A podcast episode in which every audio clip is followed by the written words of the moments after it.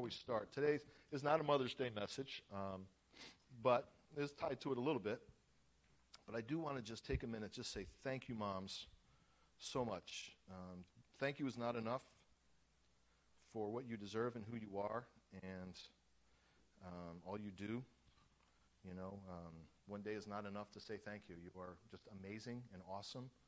I mean, you you start off dealing with men. That's hard enough, and then you know this this life grows inside you, and you deal with all of that for, for nine months, and and it's born in this special, precious, unique thing that has never been before and never will be again is, is placed in your arms, and it's amazing, and it's yours, and you made it, and God grew it in you.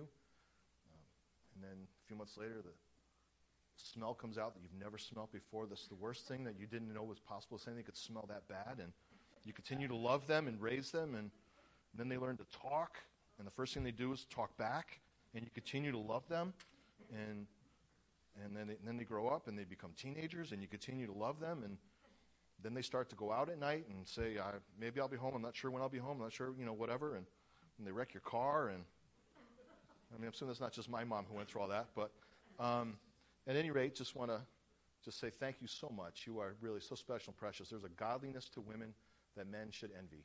And uh, so I just want to take today to say thank you so much for, for who you are and all you do. And be faithful. Hang in there. It's not always easy. Um, but God picked you for a purpose. You know that child that God created, He picked you to be the mom. He picked you to bring it into this world. So thank you for your faithfulness and what you do in being a mom. Amen. Amen. Um, today we're going to talk about, um, and, and the, the, the, events of this past week um, kind of happened coincidentally after I was preparing this message and God put what I want to talk about on my heart today. So this was not the catalyst, but I'm not going to avoid what's going on. We don't get political in the pulpit. It's not about that at all. Um, but I also realized as I was preparing this and thinking about what's been happening uh, in the world, and, and, and, the theme today, the, the, the hope today is to talk about how do we exist in this world today? Because it is, it is foreign to us, and it's becoming more and more uh, difficult to be a follower of Christ in the world that we live in, and it's, it's not going to get better. And so I'm hoping to find some encouragement for, for us all in the scriptures today. Um, but I also realized before I get started on this, there's just some things that I realize that we don't ever really talk about. And maybe we just assume that we don't need to. We just kind of take for granted that we're all on the, on the same page and have the same point of view. So I want to be crystal clear, and, and I'll state it publicly right now, that we believe life begins at conception. Um, life is cherished and precious and chosen by God. And I didn't think I was going to act like this.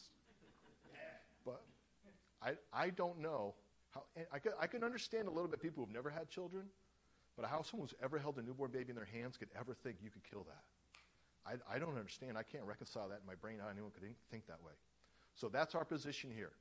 And maybe part of what I want to talk about today is, is, to, is not the politics is not the answer, because it's a heart issue.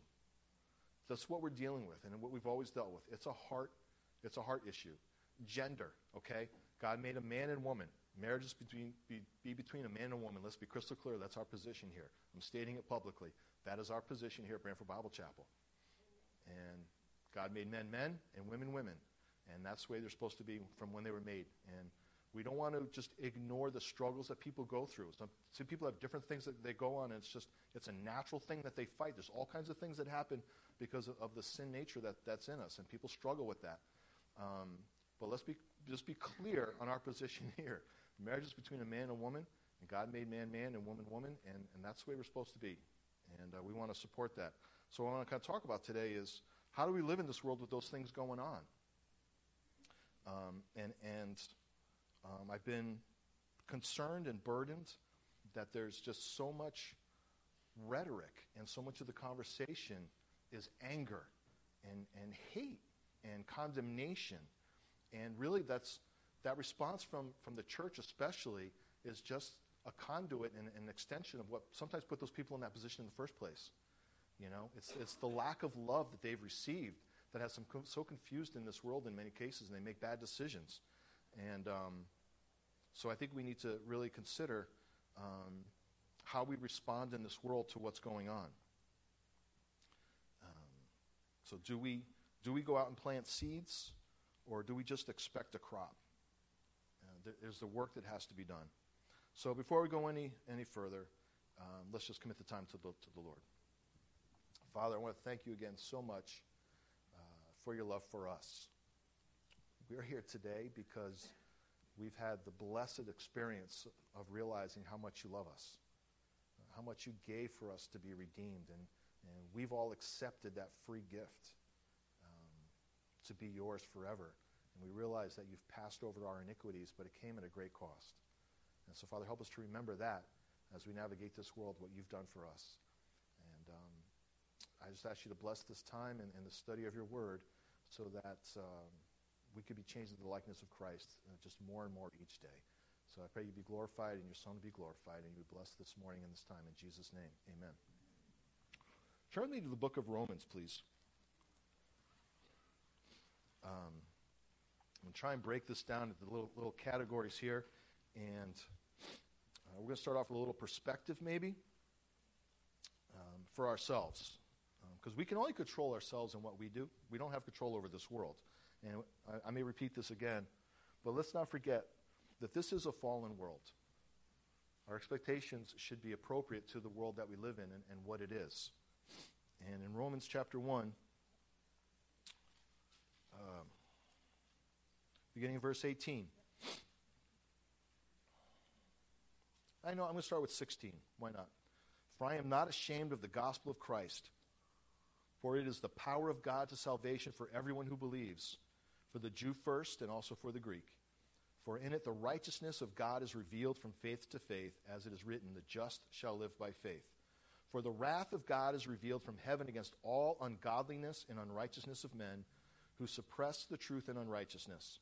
Because what may be known of God is manifest in them, for God has shown it to them. For since the creation of the world, his invisible attributes are clearly seen, being understood by the things that are made, even his eternal power and Godhead, so that they are without excuse. Because although they knew God, they did not glorify him as God, nor were thankful, but became futile in their thoughts, and their foolish hearts were darkened. And I just want to pause right now. One of the challenges we need to be aware of that we're facing is they don't know God anymore. There was a time when God was known, but I'm going to choose to rebel. They don't even know who He is anymore. Professing to be wise, they became fools and changed the glory of the incorruptible God into an image made like corruptible man, and birds, and four footed animals, and creeping things. Therefore, God also gave them up to uncleanness in the lusts of their hearts to dishonor their bodies among themselves, who exchanged the truth of God for the lie, and worshipped and served the creature rather than the Creator, who was blessed forever. Amen. For this reason, God gave them up to vile passions. For even their women exchanged the natural use for what is against nature. Likewise, also the men, leaving the natural use of the woman, burned in their lust for one another, men with men committing what is shameful, and receiving in themselves the penalty of their error which was due. And even as they did not like to retain God in their knowledge, God gave them over to a debased mind to do those things which are not fitting, being filled with all unrighteousness, sexual immorality, wickedness, covetousness, maliciousness full of envy, murder, strife, deceit, evil mindedness. They are whisperers, backbiters, haters of God, violent, proud, boasters, inventors of evil things, disobedient to parents, undiscerning, untrustworthy, unloving, unforgiving, unmerciful. Have you ever stopped to read that list and count how many are you? Or were you? I'm going to say, were you? Let's not forget that. Who, knowing the righteous judgment of God, that those who practice such things are deserving of death. Not only do the same, but also approve of those who practice them. Continuing on. Therefore, you are inexcusable, O man, whoever you are who judge, for in whatever you judge another, you condemn yourself. For you who judge practice the same things. But we know that the judgment of God is according to truth against those who practice such things. And do you think this, O man, you who judge those practicing such things and doing the same, that you will escape the judgment of God? Or do you despise the riches of his goodness, forbearance, and long suffering, not knowing that the goodness of God leads you to repentance? I want to start with a base of, of who we are and what we've received. Because when, sometimes when we look out into the world and we see all the things that are offensive to God and we get upset about them, you could, you could say it's a righteous anger if you want, a righteous offense. But let's not forget where we came from. As we go into a, a position of judgment, how quick are we in our flesh to forget the goodness of God that we received? The goodness of God that led us to repentance. They are all deserving of the same.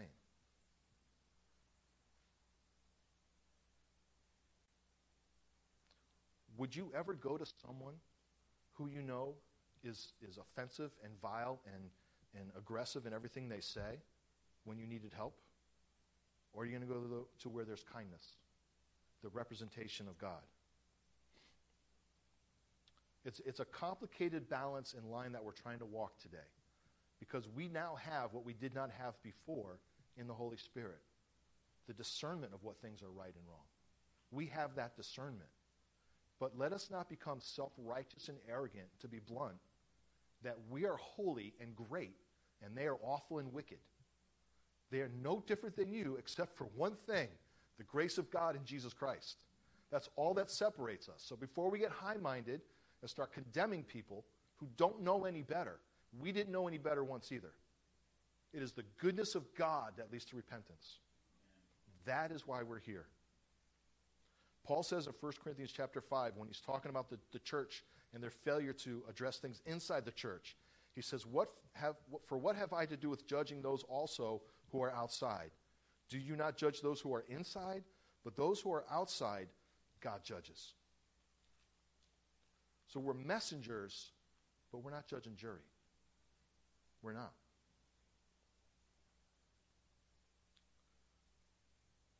You know, Satan has lots of lies, right? That's his whole MO. And the first one that we learn is not true is you're not worthy. You're not worth anything. And it's the realization of our worth in God that he gave so much in Jesus Christ for us. We realize how valuable we are to him. And it changes us.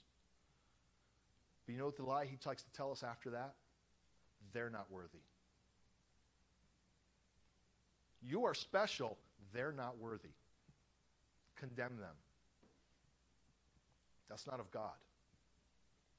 That is not of God. But there's a reality as we live in this world that we have to have the right expectation uh, for this. And um, I'll just read it. You don't have to turn there. Matthew 5, the Beatitudes. You know the, the Beatitudes really well. The one I want to point out is in verse 10. Blessed are those who are persecuted for righteousness' sake, for theirs is the kingdom of heaven.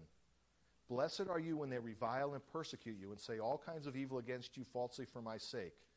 Rejoice and be exceedingly glad, for great is your reward in heaven, for so they persecuted the prophets who were before you. Blessed are those who are persecuted for righteousness' sake. We are commanded and we are called and we are expected to stand up for righteousness. We are expected to be the voice in this world that says this is right and that is wrong. That's, there's no escaping that. If, they, if we don't say it, how are they going to know? And we're going to face persecution for it. Do you expect it, or are you shocked and offended by it? Does it turn you off and say, I don't want to say anything because I'm going to be persecuted for this?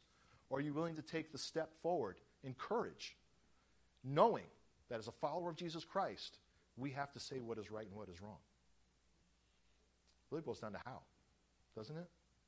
How do we say it? I think sometimes we think that. Um, I, I, think there are those out there, and I think this is where, where the world has a hard time with the message from the church, is I think there are many people who are acting like this is the kingdom of heaven, and they're trying to make this the kingdom of heaven. This is not the kingdom of heaven, brothers and sisters. That is what awaits us a glorious and beautiful place without sin and without sorrow. This is a fallen and broken world that needs to hear the love of God. We can't mold and make this place. We cannot legislate morality. Now, I say that with the complexity of we need to be those who are standing up for righteousness' sake.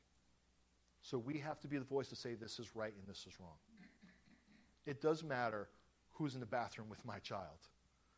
It does matter that a boy can't swim as a girl against girls. It does matter. And we, we have to say it. We're, we're obligated.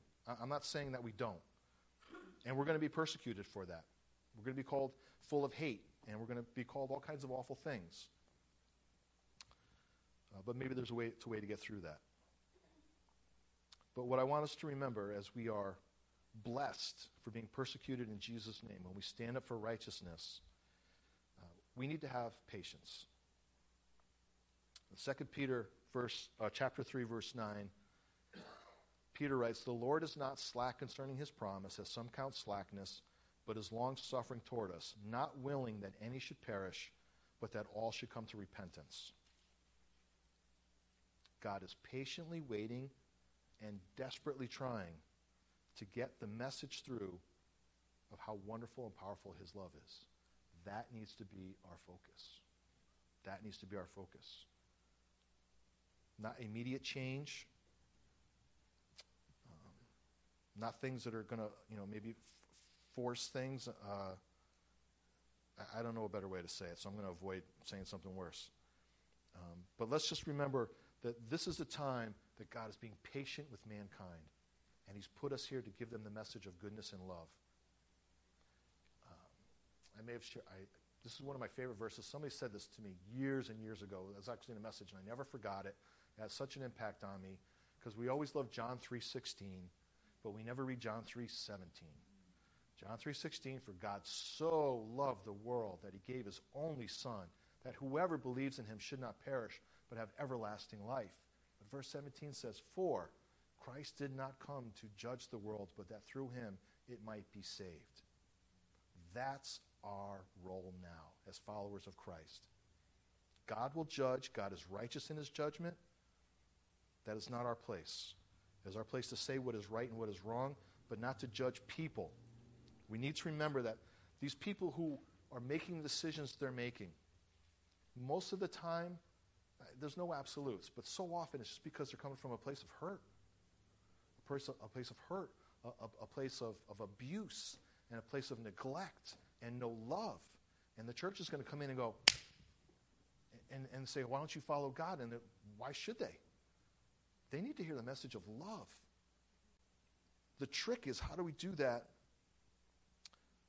without seeming like we're condoning?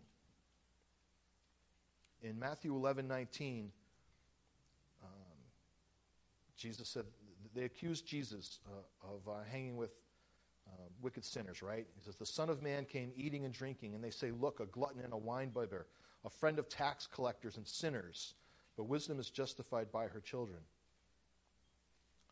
So Jesus was willing to meet with these people who were outcasts and wicked and sinners. But look at where he did it and how he did it. First of all, he was a man that they wanted to meet with. Okay?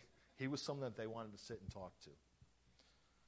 Secondly, he didn't drag them into synagogue or temple to hear what he had to say. He sat down and had a meal with them.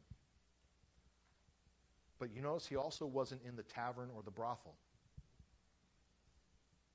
Neutral ground. We have to be careful in our desire to want to meet the lost and show them that you can live a normal life but follow Christ. But also, we need to be careful not to step into the filth when we're trying to do that. It's a very delicate place of where you draw your lines. And that's up to you and between you and God. I'm not going to stand up here and say you can do this and you can't do that. I'm just going to encourage you to be very, very careful in the choices you make. And hopefully that you're, you're doing these things with the hope of reaching these, these lost people. Christ didn't defile himself to reach the lost, but he also didn't force them to be where he had to be. He met them where they are, but not in what they are. Does that make sense?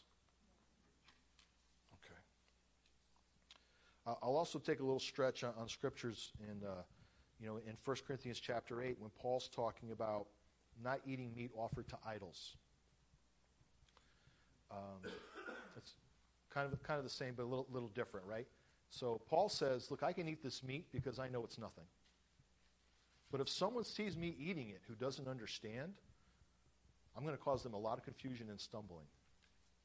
So there may be situations that you know actually are perfectly fine for you. But you may need to think who sees you there and what they think about you being there. I'll give you a classic example that's, that's becoming more and more common today, and it's something that some of us may have to address in our lives, and it's your call between you and God. Would you get invited to a gay wedding? Now, the heart's desire is to say, I want them to know I love them. I, I, if I condemn them and, and I'm brutal and I'm rude and, or whatever, anything like that, it's going to drive them from God. But if I show up to the wedding, they're going to think I condone same sex marriage. I'm in favor of it. So you got to draw your lines. You got to be very careful what you say and where you go. In the attempt to show love, what are you saying is actually okay and causing confusion to others? There's things we have to decide. And it's not easy, and it's not always black and white. And everybody's situation and circumstance is different. I'm using that as an example of things you need to think about when you're out there trying to show love, but also not causing confusion. Philippians 4 5, Paul writes, Let your gentleness be known to all men. When the opportunities present themselves, one of the most core important things that we have to show if we really want to represent Christ is just like he did gentleness. Gentleness, gentleness, gentleness. Let your gentleness be known. Show your gentleness. It's, it's, it's, a, it's kind of a, a weird kind of sentence because, on one hand, he's saying, hey, just let it out. But on the other hand, he's saying, make sure they know. Make sure that they know every opportunity we have, the difference, the difference in the gentleness of God, the gentleness of Christ. There's a lot of gentle people out there. A lot of people who are a lot gentler than Christians, I'll tell you that. But when we have opportunity, there, there's a magnitude that we need to get to of gentleness and kindness that makes them think that's different. That's what Paul is saying. Make sure they experience a gentleness from you that's different than anything they've ever experienced. Hebrews 12, 14 to 15 says, Pursue peace with all people and holiness, without which no one will see the Lord. Look, looking carefully lest anyone fall short of the grace of God, lest any root of bitterness springing up cause trouble, and by this many become defiled. Pursue peace with all people and holiness, without which no one will see the Lord. I don't sound like a broken record. I'm just trying to emphasize uh, these things that are, that are upon us. Without these things in us, in this world, they cannot see God. They cannot. They will not.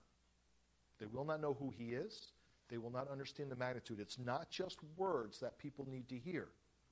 People need to experience from us the Christ likeness that they do not know anywhere else. And another way that comes is by pursuing peace.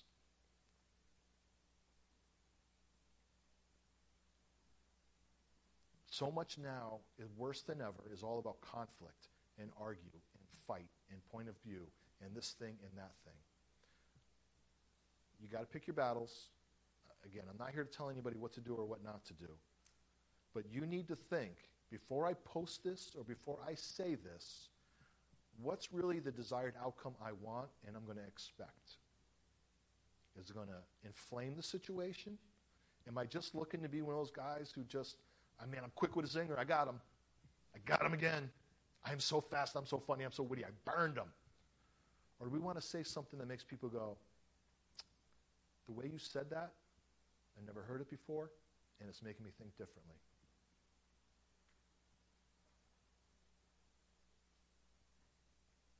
In Romans 12, I was writing this and I was kind of like, man, I feel like I always go to Romans 12. But anyway, um, maybe I'm going to keep going to Romans 12 until I figure out how to live it. But Romans 12, 17 Paul writes, Repay no one evil for evil.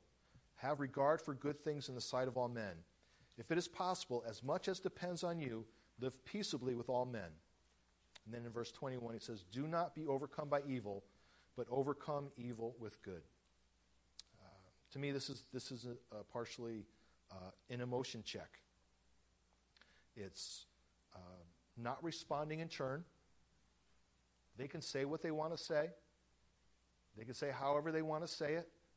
That doesn't mean we have to respond in likeness. Remember the Lord Jesus Christ, how he responded when he was insulted, when he was offended, when he was attacked. If we really are committed to representing Christ and making changes in people's hearts, you got to learn to take it. You got to learn to take it. It's not about swapping insults and being, being quicker witted. Look, if they want to do whatever they want to do, it's not under your, your responsibility. As Paul says, as much as it is possible, as much as it depends on you, live peaceably with all men. When we stand up for righteousness and we say what is right and what is wrong and who God is, and we're attacked for it, just take it. Maybe they'll feel guilty later. But if you respond in turn, all you do is escalating it and justifying their position. Don't ever give anyone justification for evil. Respond with peace. Turn the other cheek, whatever it is, however you want to apply it. But that, that, that's our position that has to be. And Paul puts it this way in 1 Corinthians 9, beginning of verse 21. When he talks about the life he's living and how he's doing it, to those who are without law, as without law, not being without law toward God, but under law toward Christ, that I might win those who are without law. To the weak I became as weak, that I might win the weak. I have become all things to all men, that I might by all means save some. Paul was willing to adapt his circumstances, but he never gave up the righteousness of God in his life. People need to see us as real people. We can't hide in the church and have no social interaction in the world because they're never going to know who Christ is. So there is some um, justification for being out there, socializing um, with coworkers or wherever it is we may be. But Paul realized that people need to see him as a real person like them, but he never partook in their sin. His goal was that they might be saved. Let's remember this in 2 Corinthians 10:3. For though we walk in the flesh, we do not war according to the flesh. It is a battle out there. But what's the battle we want to fight? Is it souls? Is it the lost? Is it actually showing people that God loves them as they reject Him and in turn will reject us when we try and do it? Let's remember what kind of war we're fighting and how to fight it appropriately. Uh, so much, I, I was thinking last week how, how wonderful it was before today's message, what Moses shared last week about the importance of prayer. Do you pray before you encounter these situations? Should. I know I don't enough, to be honest with you. Often wish I had after the circumstances, but um, do not war according to the flesh. War according to the Spirit. Put it in God's hands. Ask God for strength. Ask God for patience. Ask God to control your tongue. Ask God to control your temper. Ask God to show grace the grace that you were shown. Focus on the grace that you were shown. And remember that those who are opposed to God and His Word just don't know any better. We've got to express it to them. So I'm going to leave you with this one thought. Uh, maybe it's kind of philosophical. Does God need us to defend Him or express Him? Does God need us to defend him or express him? Let us leave judgment to God. But let's be the bringers of hope, light, joy, and peace to those who desperately need it. Let's close in prayer. Heavenly Father, we thank you for the love that you've shown towards us.